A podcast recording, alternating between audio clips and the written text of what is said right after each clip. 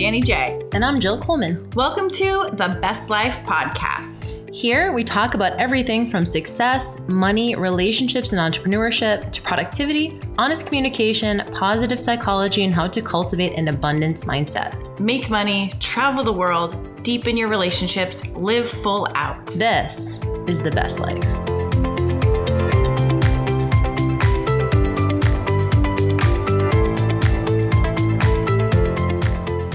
Specs. Oh my God. So I am so excited. Back to action. I'm so excited. Oh my God. We got the book. Oh my God. And I'm so excited because we have Esther Blum on today, and she is going to talk to us about everything from perimenopause to menopause and her own story. And you have an incredible story. You and I actually had dinner together. What was that? A few months ago, you were in Manhattan Beach. Yeah. And I'm just going to give the punchline right now. You were like, getting on hormones was the best thing I ever did. And then, of course, I perked up and told Danny all about it, of course. So we've been talking about it, but we were like, we need to get someone on The Best Life to talk about all of this stuff because Danny and I are in our early 40s and some stuff is happening. And we want to learn from you, the expert, and tell our people, because our people, honestly, listen to this podcast are just like us, midlife. What is going on? So before we get started, let's go ahead and just get a little background info. Tell the people all about you and sort of how you kind of came into this space, and then how you wrote this book, See You Later, Ovulator, which is awesome. We're going to talk a lot about it today. Thank you. Well, okay. I'm so stoked to be with you both. You know, I love the hell out of both of you. And I'm Esther Blum. I'm an integrative dietitian and menopause expert. And this is my fifth book, written many before this. My son calls me the vagina doctor, even though I am not a vagina doctor, not a doctor. But yeah, I wrote See You Later, Ovulator because I was really pissed off and frustrated at the rampant medical gaslighting that women go through every single day. 6,000 of us go through menopause every single day. And I think it's only 59% of medical schools even have it on the curriculum. Mm. And of that, at least 50% of GYNs are under 50 right now. So they're not, and they're not comfortable prescribing hormones. There's a great New York Times article actually with some great stats in it called "We Have All Been Misled About Menopause," that just came out like 2 weeks ago before we were recording this. But yeah, so women are every single one of us goes through menopause. We're half of the population, and it just, the doctors are not given the tools, even though if you're a female doctor, wouldn't you want to know this for yourself? Even though all of the myths around cancer scares and the detrimental effects of hormones have all been debunked, like pamphlets in doctors' offices and on prescriptions at pharmacies have not been updated yet. So they're still very outdated. They're scaring the crap out of women. I'm constantly answering questions on Instagram like, this is going to cause cancer. Stop spreading myths. You're dangerous, what you're telling people. Constantly. And I'm like, I put 20 pages of research studies in the back of the book, and that's not even the tip of the iceberg. So we've got work to do, people. Yeah. What's the biggest myth you think that's going around that is harming people? The biggest myth is, oh my God, where to start? Number one, women don't need hormones, which is, that to me was another reason why I was like, fuck this. When I heard, hours and hours and hours of lectures from doctors who are practicing with patients and giving the science. Again, for me, this was never an emotional issue. I had no attachment to whether you had to have hormones or not, but the research is so compelling because women who go through menopause, and obviously we'll talk about the lifestyle pieces. Hormones are a slice of the pie. They're not the fix-all. But women who are going through menopause and don't receive estrogen lose bone. They lose gray matter in the brain. So we all know someone, right? We all have a family member or a relative or a friend whose parents have Alzheimer's, have dementia. When does dementia start and Alzheimer's? It starts really 20 years before symptoms appear. So women go through menopause 20 years prior. and they weren't put on estrogen, and they're losing gray matter in the brain. I'm like, holy shit, we could eradicate memory care units if women just got these microdoses of hormones. So estrogen and progesterone and testosterone all contribute to cognitive function. Testosterone actually helps with bone density. Women don't realize, like, testosterone's the predominant hormone in a woman's body prior to menopause. So, well, Jill, you probably do with all your training experience, but and like the cognitive function, the mood benefits, right? Women are constantly given antidepressants during menopause when they just are deficient in progesterone and some estrogen. So, wow. So many benefits, and also like offsetting the risk of heart disease and, you know, cardiovascular inflammation. Awesome. I want to dig into all of that stuff, but let's take a step back and just talk about the average woman, you know, late 30s, early 40s, and I think I'll speak for Danny when I say this too. There's a lot of stuff that's on social media that's like, you might be in perimenopause if, and it's like a list of stuff, right? And I'm finding myself like more and more looking at these lists being like, yep, check that, check that, check that. So can you, especially with the people that you work with in your clinic, what are some of what are some of the symptoms that would tell someone, okay, things are starting to change in your body, you're heading towards menopause? Like, as much as we want to escape it, everyone, like, it's coming for us. So like, and it doesn't necessarily have to be something super scary, but what's actually happening in the body when you're in perimenopause and then approaching menopause? So the physical symptoms you're going to see, first of all, start paying attention to your periods, because number one, they can start to get off kilter schedule-wise. They can get closer together, shortened cycles to 21 days or even like 26 days if you're normally 28 days, or they can get longer, like you can flow for more days. A lot of women report crime scene periods where it's like just hemorrhagic, lots of clots. Yep, you're like, check. Also, your sleep gets worse, you know, that week or two before your period. For me, I was like Jekyll and Hyde, like just so different energetically. The first 2 weeks of my cycle, I was like, yeah, babe. And it was really only one good week a month, because that first week of my period, I had like wicked cramps. And then like I'd feel good for a week and then go into the luteal phase, the second half of your cycle, where you're more insulin resistant, you're cramping, you're bloating, you're craving, you're exhausted, and you're not sleeping as well because your progesterone's lower. So you may notice that happens with the cycle. You may also notice like worse brain fog, or you get the dropsies, like you get more clumsy as your progesterone lowers. I would notice like I was grabbing pans out of the oven without a mitt on. I don't recommend that. I would just take it out of the oven and then drop it on the floor, and it would be like a Brussels sprout explosion. And my husband would be like, do you need a hand with that? I was like, yeah. And so that's another thing. But also like the PMDD, the genuine depression and anxiety before your period, like the mental health changes. And listen, you know your body, and you're not crazy if you're feeling this. You're going through perimenopause, and if your doctor tells you you're too young, that's absolute bullshit, because I have women go through menopause when they were 29 years old. So all sorts of things can ignite. And Danny, when you lost your mom, you may have noticed your cycles changed, or when we're getting COVID, our cycles can change too, like grief, trauma, illness, all of those can also change your cycles too. So you really just want to pay attention.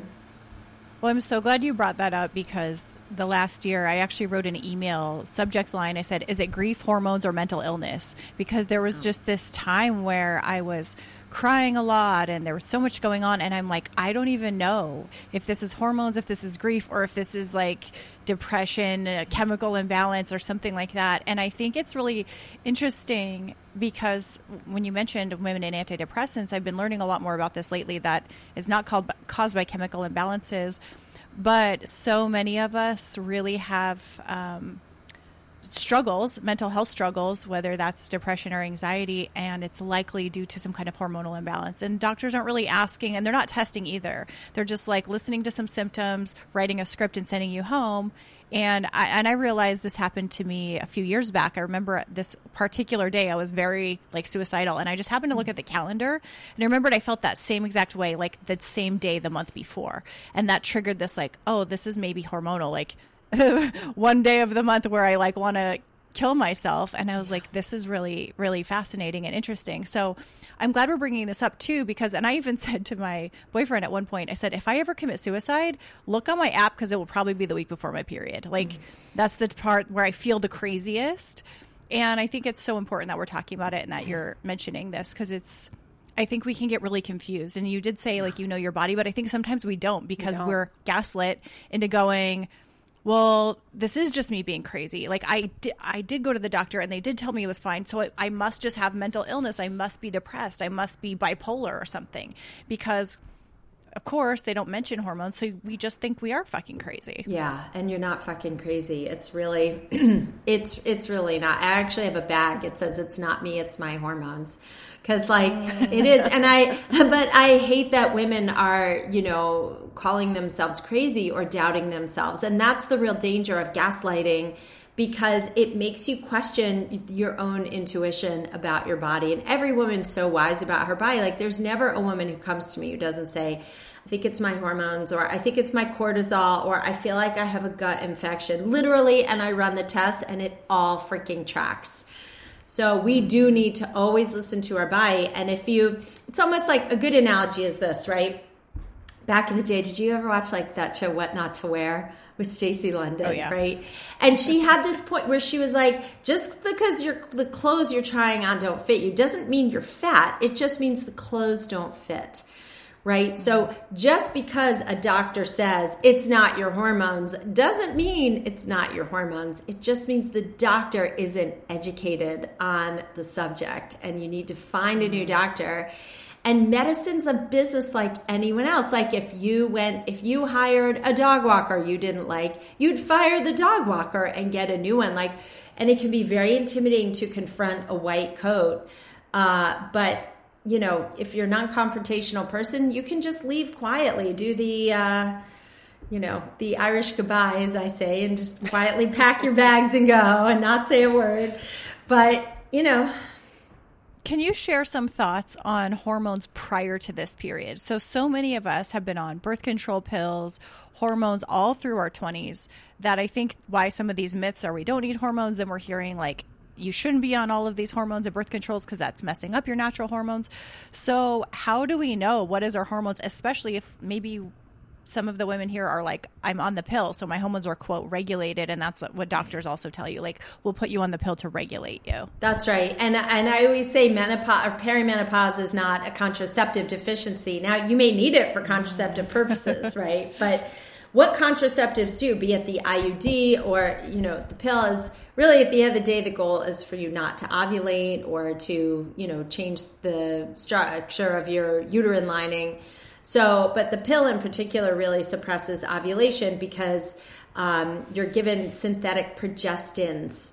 And so, and those naturally suppress your own progesterone production, which is why some women will say to me, I went on the pill and I felt like I was going crazy, because it really tampers with your mood. Progesterone and bioidentical progesterone actually makes GABA, which is this very calming neurotransmitter. So in its absence, you can feel a lot of anxiety. So women who I see in practice who have been on the pill for a long time, or, during all their childbearing years, or just to prevent pregnancy, they were on the pill or they were on the IUD. And what we do is we can test them and work with their doctor if they want to stay on it for birth control or stay on to control these hemorrhagic periods. You can still slowly bring in bioidentical progesterone while you're even on these birth control devices, because they do, your body naturally has a wind down clock where your ovarian production of hormones start to decline. So you can be on the pill, but still have really low hormone levels. When the party's over, it's over. And so you can transition women over to, from the pillar IUD to bioidentical hormones and just bring them in slowly and strategically. So we should all have peace of mind. We should all have options and know there's no one right way. There's the way you have to think about, like, hey, is my husband going to get a vasectomy? Or am I sexually active and dating and don't want to get pregnant? And I still want the IUD and the pill. Great. Just know that you can bring in hormones regardless and support yourself through the process. I love that. And, you know, this kind of goes to the conversation earlier about sort of advocating for yourself. And that's one of your chapters in the book is how do you, like you said, it can be hard to confront a white coat. And I love that because we all kind of know that feeling, right? Of like, and especially I feel like our parents' generation as well, we're very much like if they're a doctor, they're basically next to like a pastor at a church, right? Like in terms of how much we need to trust them, right? The same level of trust. But what we're seeing is, you know, these doctors are just humans and they maybe didn't get the education that they maybe haven't kept up the education, or maybe they don't know the latest and greatest. So what would be an example of like the typical woman, maybe early 40s, feeling like I know something's going on with my hormones. I'm having all of these symptoms. I want to get my test done. I go to my, you know, GP and he's like, you're fine. You're only 40 or 38. You should be good. Like, How do you push for this, or how do you, what would be a script that you could use in that situation? Or is it just you need to walk away and find someone else? And then how do you maybe find that better person? Well, the first half of what you just said was actually perfect. I was like, my work is done here. I don't need to say anything else. But it really is. It's like, hey, I've done my research. I know you're going to tell me not to test my hormones because my hormones are going to fluctuate up to 30% on any given day. That is true. That's on a blood test. Blood during perimenopause is not necessarily a reliable source. So I do use more extensive tests in my practice. One in particular, it's called the Dutch test. It's a dried urine test for comprehensive hormones. It's a very detailed test that tells you the production of your hormones and how your liver processes them, and it looks at your cortisol. And I do the Dutch Complete because it looks at the neurotransmitters in your brain. Mm. But a regular doctor is not trained to do this. So that's when, yes, you do need to pony up some cash and work with a more functional medicine person. And I always say, and make sure they do the Dutch, because just because they're a functional doctor, I have plenty of functional doctors who my clients see who have never seen a Dutch in their life. So really make sure you're going to a hormone expert. You can find, if you go on ifm.org, that's the Institute for Functional Medicine.org. There's menopause.org. The Dutch test website also has practitioners. And who else? Oh, you can also... And they can work with you. And they can work with you. They can work with me too. Yes, I do work virtually in all 50 states. Yes, I know. But some people like to physically go to a doctor. So I give everybody options. But yes, they can come to me too. And so, but yes, and so if you want your test done in a doctor's office, at a baseline, you can get a blood test done just to kind of see and check and say, I do want a hormonal workup. If you know you're already seriously perimenopausal / going through menopause or in menopause, you can also say to your doctor, hey, you know what? I've done the research on this. I actually want to start hormone replacement therapy. I feel like I could be a good candidate. I don't have a family history of any issues. I'm feeling great, feeling healthy, or I do have a family history, but I still want to explore it if that's something you want to explore. Again, I've had clients whose doctors literally say, if you're good, talk to me about hormones, I get out. Like, I'm not going to have this conversation with you, which is horrible. Like, they feel so unsafe in those situations. Or they may say, sure, I'm totally open to it. But again, you want to work with someone who really knows hormones, because a good hormone expert is going to retest your blood. Once you go on hormones, you should get your blood tested 3 to 4 times a year. That's just medically responsible, because hormones have a trajectory. It's not like the pill where you kind of go on one and maybe you'll change once or twice, but you kind of stay on track. But with hormone replacement therapy, your trajectory can change. Your body does have an adaptation period of like 3 to 6 months. So you just want to work with someone who knows what they're doing. And yes, find the path of least resistance. Find someone who's going to listen to you, partner with you. You know, that's one thing I pride myself on, where my clients will always say, I feel like you just listened and honored my journey. Because guess what else? Like, a lot of my clients don't even want to do hormones. I'm like, great, let's work around that. Like, I'm here to serve you. So just tell me what you need and what you want. And all I can do is educate them and empower them to make a decision that gives them peace of mind about their bodies. That's the goal, right? Well, in your book, you talk a lot at the beginning about removing environmental toxins and things that affect our estrogens, plastics. And we've been hearing a lot about this. We actually just did a podcast episode recently on removing toxins and living. Sometimes people going like to the, non-toxic living, and some people going to the extreme. But if someone's coming to you, do you usually recommend that they try to do all of these natural things before going on bioidenticals? Or is it sometimes a both and, like, let's start you on bioidenticals and also let's clean up your surroundings? Or do you really feel like it's better to like do all the natural things, quote, natural things first, and then see where you land? No, because I think you should work as aggressively and quickly as possible, because the transformative effects of hormones are freaking phenomenal. And you can see results in a couple of days. So imagine like you haven't been sleeping for years. You've been hot flashing. You're just so irritable and miserable. You're having vaginal dryness. You have no libido. You've gained all this weight. You're insulin resistant. And all of a sudden, like, somebody puts out the fire and you're like, wow, I am sleeping. There's a reason why terrorists use sleep deprivation as a form of torture. Like, it is very real. So imagine you start sleeping through the night.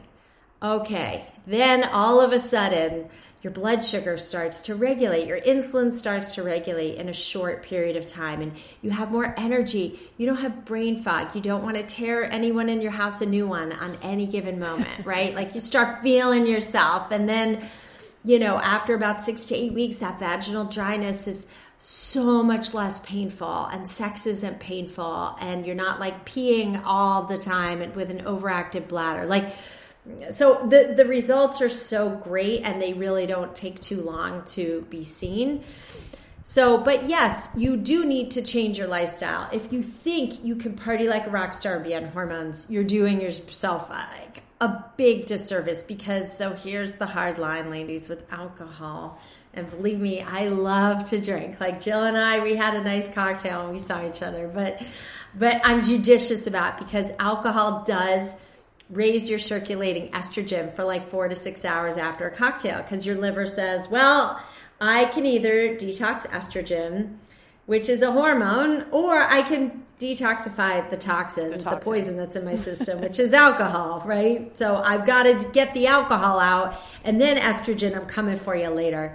So women can still be estrogen dominant even in menopause. So just be kind and gentle to yourself. If you're drinking every night, cut back to once a week, right? Cut back and find other ways to manage your stress, workouts, deep breathing, journaling, like taking some chill herbs at night. And, that can really help you too. Mm-hmm. It's kind of a good time to evaluate. And not to mention, it messes with your blood sugar for sure. And you had mentioned that in perimenopause and in menopause, you're more insulin resistant. Why is that? Like, and also from a lifestyle perspective, how can we sort of adjust for that with what we can do with food and exercise or movement or stress management or whatever? Yeah. So you do become more insulin resistant when your hormones decline, your cortisol tends to rise, your sleep gets disrupted. It just takes as little as 2 weeks of disruptive sleep to dysregulate your insulin. So, and often too, a lot of women, about 32% of women develop like a fatty liver from insulin resistance when they're in menopause. So the good news is, I know this feels very doom and gloom as I'm saying it. I'm like, well, shit, this sounds dark, but I'm telling you, this is reversible and you can get your life back. And I do look at labs of women before, during, and after, and the improvements are phenomenal. So just know that whatever you're going through is temporary. So, and a lot of the times with menopause comes insulin resistance, not because our metabolisms physically slow down, but because we slow down. We're exhausted from being up all night, or our cortisol is like scraping the bottom of the bowl and we have no energy. Well, what brings back your cortisol curve is some adrenal support and some hormones. And then, you know, you can walk every day. What first thing in the morning really regulates your circadian rhythm, lowers your cortisol, burns fat. Walking for 10 minutes after a meal lowers your blood sugar by 17%. And if you lift weights, you know, as a menopausal woman, the research doesn't even show a benefit between 2 versus 3 times a week. And I am a lazy ass, so if all I have to lift is 2 days a week, I'm psyched. I walk a lot every day, but lifting, I enjoy it. I just don't seem to be able to like drag myself to do it more than 2 to 3 times a week. I'm like, I'd rather be walking outside. So, but those little things make a huge difference. And then, you know, optimizing your protein. Most women just don't get enough protein. They and I tease them. I'm like, congratulations, you have the protein intake of my dialysis patient in the hospital. That's like how I roast people. But honestly, we need a minimum of 100 to like 120 grams of protein, 150. Wow. I see the greatest changes in women when they bump it up, because it regulates your blood sugar, you're optimizing muscle mass and bone density, you are optimizing your dopamine and serotonin, so your energy, your adrenals, so much better, and like your cravings really resolve much better with protein than without. It's interesting just kind of what this full circle is, right? It's like taking care of your body takes care of your hormones take care of your mental health. If you're feeling good about yourself, it's easier to take care of your body. So it's like this full cycle. And I feel like it can even be the backwards cycle too. Like you start eating bad, your hormones get bad, you start to feel bad. And I'm wondering how many divorces are actually caused by hormones. Yeah, this is the highest percentage of divorce happens in this age bracket. But here's the other thing about the other insight is that, I mean, like you really do lose your filter when you lose estrogen. You just do. And you're like, and plus you're in your 50s. So you've been around the block 1,000 times. You're like, built your businesses, you've, you know, had kids. If you've had kids, you've maybe lost a parent. Like, you just don't have time for the BS anymore. And you certainly don't have the tolerance for it anymore. You can smell it a mile away and you're like, no. So that, I believe, and also like a lot of women in this age, if they've married, you know, younger, right? This is a time where they kind of have a very different perspective. I do think, you know, sorry, men, I just think women really work on themselves a lot more in this phase of life, whereas men are more content. They're like, I'm good, I'm really good. But women really focus on their self-development, especially if they've had kids and those kids leave the house. They're like, it's my time now. What's next for me? Well, especially if we're having all these, you know, changes in hormones and that we're constantly getting the signal that like things are different. And so, you know, Danny and I have been having this conversation now on this podcast and in person for like probably a year now around everything from like, why am I tired, to what's going on with my sleep, to like, you know, just small things. And to your point, sometimes it happens so slowly that like you don't realize it's perimenopause because you're just like, am I 40 or is this perimenopause? You know what I mean? You kind of just have these small, but it happens so slowly. So I think for women, we're so in tune with those changes.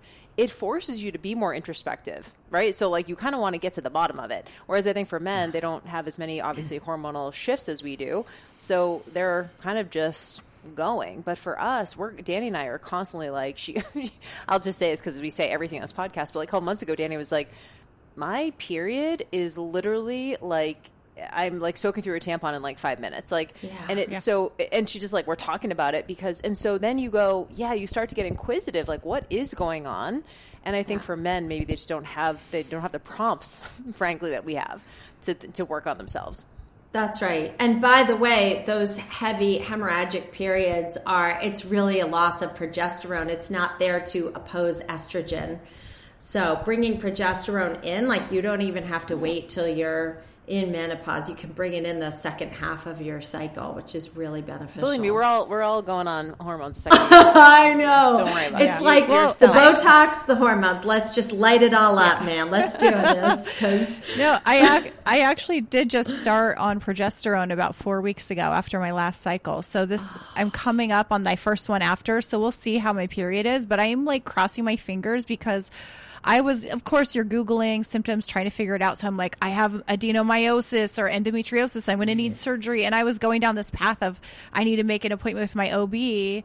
And instead, I don't know, I came across an ad or something on Instagram and took a quiz. And I ended up getting on bioidenticals just about 4 weeks ago.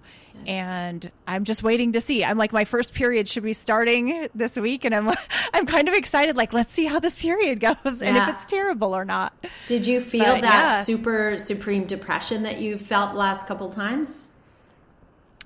Not as much with the depression, but like pain and like I've never had so much pain. Like I was in tears, bad cramps, massive bloating. Like I was like, I couldn't leave the house. I showed my boyfriend my stomach. I'm like, I look like I'm about 6 months pregnant. I've never had that kind of bloating and pain before. So, and it's almost been like the last 6-8 months of this extreme moods. And then the periods have been wild too. Yeah. And of course the pain was when I started worrying. I've never had this kind of pain before. So yeah, we'll see. But I started on them and I will say, I took the quiz again and there's already some improvements in some of my symptoms that I didn't even really notice. So that's good. I'm like, something's working. Yeah. Oh, it's going to get better. I'm telling you. It's going to get better. Just keep it. Well, you're it really does. Quite a bit. So let's say let's say someone is listening to this and they're like, okay, yes, check. I'm definitely a candidate for this thing. So you suggest that first order of business is let's get the Dutch test. That's the first one people should start with. Are there other tests? Because this is a baseline, right? You said every 3 to 4 months we need to be getting our labs redone. And so, I guess that's also the good thing about being this age too. Typically, women in their 40s, 50s typically have a little bit more expendable income, to like spend on, because you're paying out of pocket oftentimes for this. But like, what are some of the baseline tests to get done? What are we looking for specifically? Does even stuff like thyroid play into it? Like, where are we at with all that stuff? Yeah. So in my book, See You Later, Ovulator, I have a whole list of blood tests to have done in addition to, I'll go into the 3 types of tests. So first is blood, and you can get these covered under insurance. The trick is going to be getting your doctor to prescribe all of these. Because again, a doctor's going to say, I don't know why I need to prescribe all of these. A doctor would look at either of you and say, you're healthy. You don't need all these tests, right? And so I asked a colleague of mine who's a doctor why this is. I said, why don't doctors prescribe all these tests? He said, because if they prescribe a test that's outside the scope of their normal practice and something's wrong, then they have to follow up on it. I mean, can you imagine like a doctor actually has to handle medical care? It's ridiculous. I'm being sarcastic. I'm waiting for the laugh. Unbelievable. It's fucking nuts. So anyway, first of all, you want to look at fasting insulin and glucose, and you could do your hemoglobin A1C. You want to see if you're insulin resistant because that shows up early. And you want your fasting insulin to be somewhere in the range of 3 to 5. You really don't want it above that. A doctor will look at that, will look at an insulin of 18 and say, oh, well, you're in the normal range. You're not diabetic. You certainly are on the verge if your fasting insulin is that high. Because we have to remember, too, the normal in this country is Homer Simpson. That is the prototype for normal, but normal is not optimal at all. So insulin, you do want a full thyroid panel with, T3 and T4 and reverse T3 and TSH. A lot of doctors just test TSH, which is a very poor excuse for a thyroid panel. And then you also want to get your inflammatory markers done because remember earlier I talked about that fatty liver and kind of getting more inflamed as our midsection. We get a muffin top or the muffin top turns into a cake top. So under those circumstances, your cardiac risk increase. Just crack it. Your cardiac risk does increase. So you want to look at why you gotta point it out like that. No. I mean, like I feel like being called out. Oh, you with the belly shirt and the flat stomach? I don't think so. I'm calling myself out because honestly, like I struggle a bit right now with the menopause. I'm working on it myself. It's very real. And even on my hormones and working out, I'm still in like my body's just in a weird transitional place. So I'm like, okay, just I know how to dress where I feel confident and I don't give it too much mental real estate, but I am no different than you. I do not have the bikini body I had in my 20s, that's for sure. So, but I'm working on it, you know? So you also want to get like your apolipoprotein B, your CRP, like homocysteine. There's a whole cardiac panel you want to check. And you can check triglycerides. Cholesterol, you can check. I don't obsess about cholesterol. I kind of look at the big picture because also if you have gut inflammation, that can impact the labs too. So I do, in addition to the Dutch test, I love to do the GI map because the other really big change we get is in gut health, is in bloating. And I do have many gut infections still cooking from like when I had Lyme and mold. So we're just slowly clearing that out. And that can cause a lot of bloating. But basically, you have a subset of bacteria in your gut called the estherblum that specifically metabolize estrogen. I mean, how cool is that?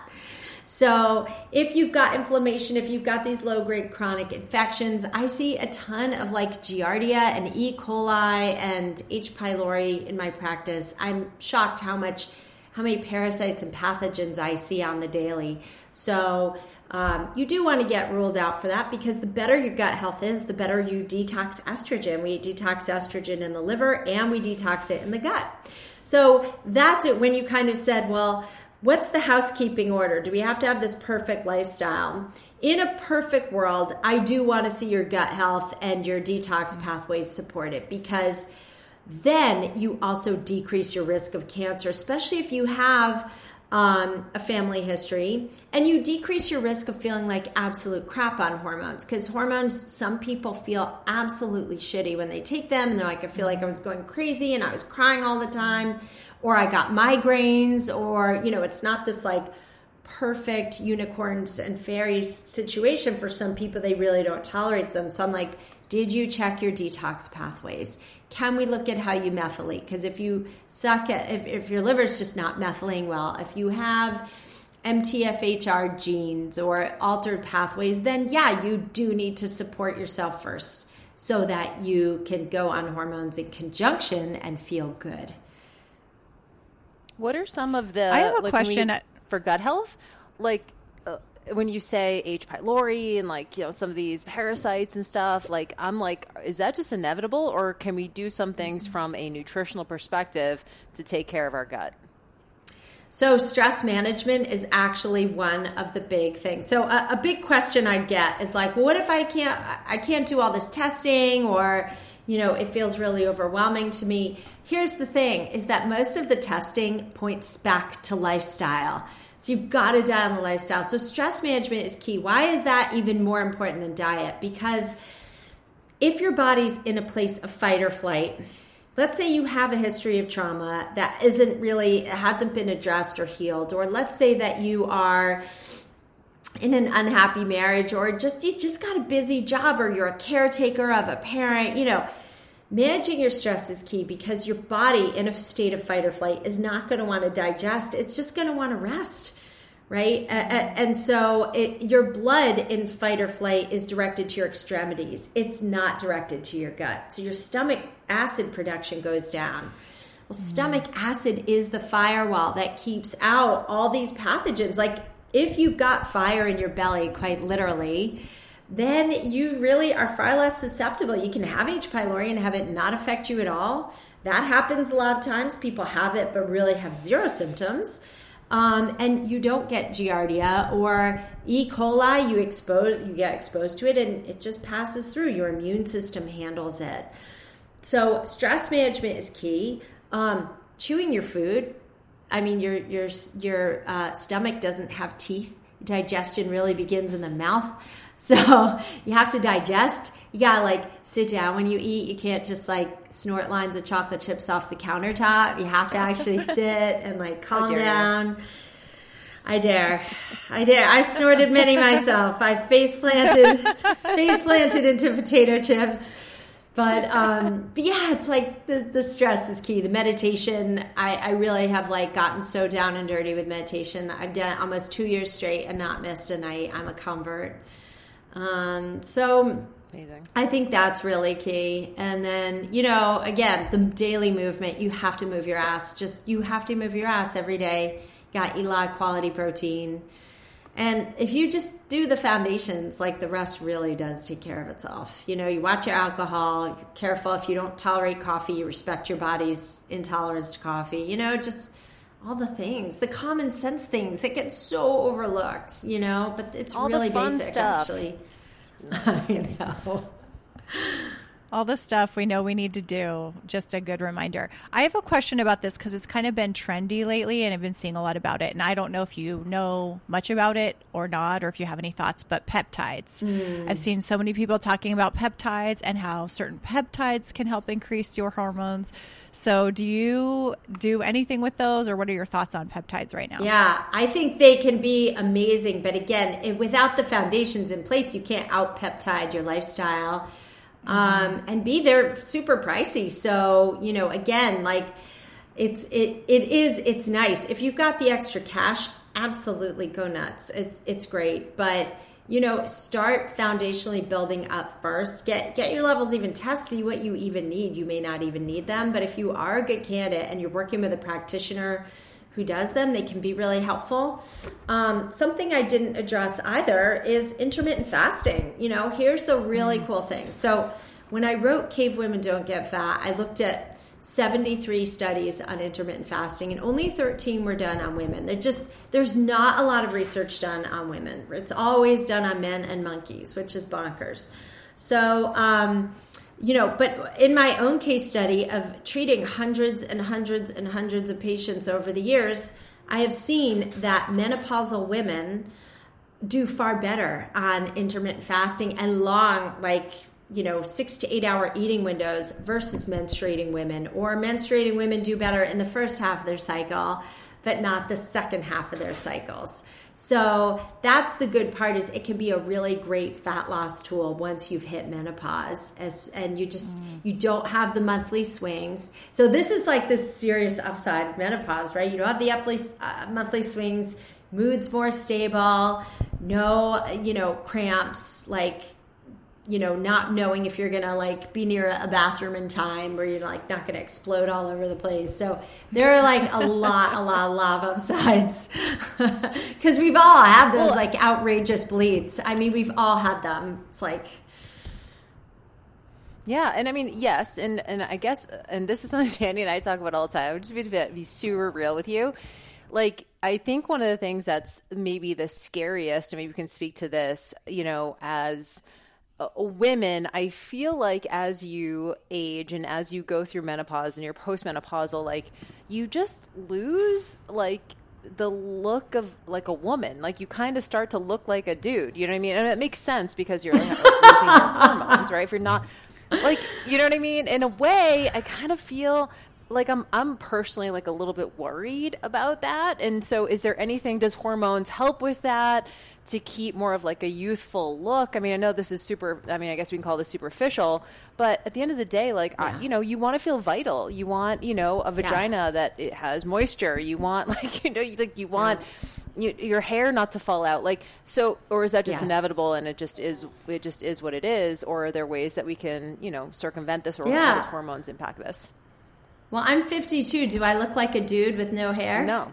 Okay, well, there you go. So talk about anxiety. That's my daily anxiety. I definitely do not. A dude with no hair. And I need a wig. I need a wig affiliate deal. I need like... Oh, my God. All right. First of all, I look like a dude with no hair. No. Both of you are smoking hot, so whatever you're pitching here, I'm not buying it. But But no, first of all, okay, let's talk about the vaginal moisture situation. Okay. Follow the work of Dr. Rachel Rubin, who I ascribe to her theory where it's not even a theory, it's fact. She's an amazing physician, and she's like every woman, she's a urologist. She's like from the age of 45 on, get on vaginal estrogen, even if you're not dry now, because it will prevent the atrophy. It will prevent the dryness. It will prevent literally your walls from like collapsing in on themselves, and it will prevent an overactive bladder. I know, it's like, are you laughing or crying? Both. I'm like literally horrified. I'm like, you just said vaginal atrophy, yeah, and walls collapsing, and I started crying. It's a thing. I'm telling you, it's a thing if you don't intervene. But if you intervene, and even if you've had it happen, it can be reversed, okay? Mm. And the cool thing is, like the Framingham Nurses study looked at women on vaginal estrogen for 18 years. There is no increased risk of cancer from this. It stays localized. These are microdoses. Anytime I'm talking about bioidentical hormones, they're a fifth of the dose of the birth control pill. These are microdoses. You're not supposed to get your period. You're not supposed to look like a man either, but you're just supposed to get enough to offset the risk of bone loss, Alzheimer's, and heart disease. So small doses that can also prevent that hair loss, that can also prevent that crepey, wrinkled skin that makes you feel old and bald. And, and again, all the lifestyle pieces, Jill, like you have so much muscle mass. That is the organ of longevity. That is like the fountain of youth is found in a steak and a set of barbells, because you keep your hormone levels so happy lifting weights, and you've got extra growth hormone. You're managing your insulin better. Your decreased risk of falls and fractures. Like there's so many incredible things that muscle does that we're just learning about now, like all the anti-inflammatory benefits. It's incredible. So it's not inevitable. None of this is inevitable. And like, do the work. Look at all the gorgeous women in there. Look at Helen Mirren. Look at, oh my gosh. Well, Oprah looks amazing. Although, I mean, Oprah's had a lot of work done by now, right? Can we just agree on that? But she still looks freaking fabulous. She's in the best shape of her life. And there are so many. All I know is that you're never ugly, you're just broke. So, Jill, you never have to worry about it. As long as we all have money, we can fix anything from the neck up can be fixed by surgery. Oh my God. Even hair transplants, surgeries, it can all be fixed as long as you got money. Let's making me choke. No hair. That's going to be our promotional piece for this episode. Do I look like a Oh my God. It doesn't have to be inevitable. We don't have to look old and craggy. And like, I feel like society has these projections of what 60 is supposed to look like. And it just doesn't look like that anymore. Look at Demi Moore. She is 60, ladies. She's got a banging body. And yes, she's had some work done on her face, but you know, aside from that, she still looks incredible. Like, it can be like that. It doesn't have to be a shit show. We're going to get in trouble on this podcast because we've had people reach out and say, you shouldn't use the word anti-aging. Like, we should embrace aging. And my whole thing is, we do embrace aging. We did a whole episode on this because we have to, right? So at the end of the day, you kind of go, well, it's happening whether or not we want it to. So we have to get right with it. But if there are things that we can do to first and foremost feel better, like I think we'd all agree on this, that like number one thing is like we want to feel better, right? Like, so yeah, you know, of course I want to keep my hair and whatever, but at the end of the day, like first and foremost, I want to feel better. I want to get rid of the anxiety and the sleep issues and, you know, and not feel just ragey at times and just all the, and forgetful, you know, I mean, because I think we can attribute so much to that just getting older, walking into a room and being like, why am I in here again? What was I coming in here for? Like all these sort of brain fog things. Like I think first and foremost, that's the most important thing is feeling better. But if there are ways that we can still feel confident in our appearance, right? Like I don't like, to me, it's not about like, we're always going to look older than a 25-year-old, right? No matter what. It's like I can get as much work done as possible. And I'm 41. I'm never going to have the youthful look of like someone who's in their 20s or 30s anymore. But to your point, can I be the best version of me at 41 or 55 or 70? And I think that's more what we're talking about is not you know, not like screaming and crying and not being like, I'm getting older. Everyone's getting older, right? So it's inevitable. But how can we do it in a way that feels good for us? And I think it's a really personal journey, right? It's like you can do whatever you need to do for you.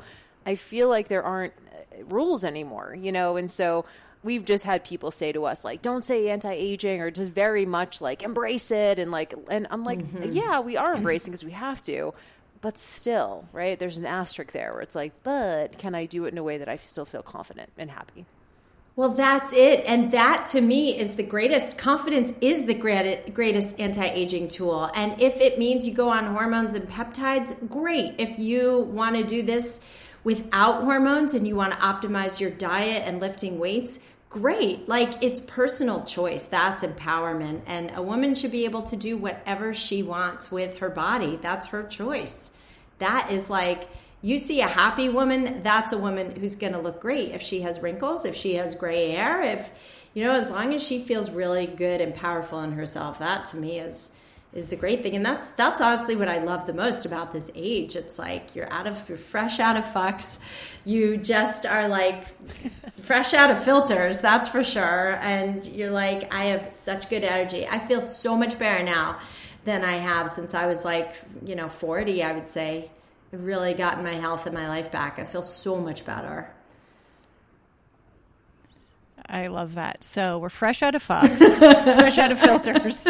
And so, Esther, you gave us so much information and really cool things to think about and to do. I'm like, while you were talking, I already pulled up the menopause.org. I pulled up ifm.org. I pulled up Dutch test. I already started following Rachel Rubin. To book with you. Yeah. So where else can people find you and get your book? You're one of, you said 5 books? Yes.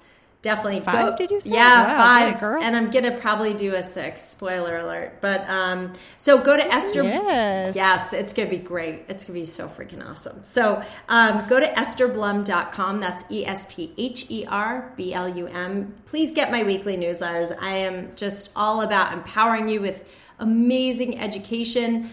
Depending on when this comes out, I'm started a group coaching program, a menopause mentorship. So you can get on the priority notification list for that. And on Instagram, you can also find me on Instagram at gorgeousesther. And my book is on Amazon, or you can find it through my website. But yeah, gorgeous, because my first books were all, you know, Eat, Drink, and Be Gorgeous, and a series from that. So that was very much an ode to my 20s. And there was a whole chapter in there on hangover recovery that I personally had to research and, you know, learn from. I love this so much. And you and I have been connected for a long time now. I mean, gosh, did we meet in 2009, maybe 2008? Early days. I feel like it was before that. You were still getting your master's degree when I met you. That's how long. So when did you get your master's degree? So this is like 2007. Yeah, 2007, 2008. Yeah. And I just love, I've seen you through several of your books, and this one is really amazing. So make sure you guys get this. It's called See You Later, Ovulator. And make sure you're following Esther on Instagram too, because your Instagram is like so chock full of like just amazing education for women in this time in their life. And so it's like you're giving away stuff in there that like people would pay $1,000 for. So make sure that you guys are following Gorgeous Esther on Instagram. I love what you've been doing with the videos lately, and definitely want to get your information there. And please connect with her. Can people reach out to you about your practice if they're interested in getting testing and doing all of that stuff? Totally. There's a link to apply in my bio on Instagram, and on my website there's a page all about coaching and how we work with clients. So, and I have to say, I love the hell out of both of you, and it's been fun watching you. I do love your podcast, and Jill, I'm highly addicted to Fit Biz U also. That is like, I literally am walking, I'm like, I feel so seen right now. Like, you're just, I really, some of those episodes are just fire. I love them. They're so great. And really, both of you inspire me. You have done so much. I've really watched your trajectories of your careers and your lives. It's awesome. It's really great. It's been really cool to just see each other through the years and see all the things you've done. And now that we're on this journey together of menopause in life, and maybe we'll have you on in another 10 years after we go through after we look like men and we're bald. After we go through this, yes, exactly. I shave no hair left. We'll just have a follow-up. Yeah, we'll have a follow-up when Jill's bald and looks like a man, and then we'll figure that out. Do not put that into the universe. I'm getting on hormones. No. Oh, my God. No. No. You are the best. Thank you so much for taking the time to educate our audience. Gosh, you gave us so many gems, and we just appreciate it. We've literally been saying for like a year we need to get someone on like you, and this is an amazing opportunity to do it with the book out. And so, yeah, everyone connect with Esther. She's amazing, and we will see you guys on the next episode. Bye, guys. Bye.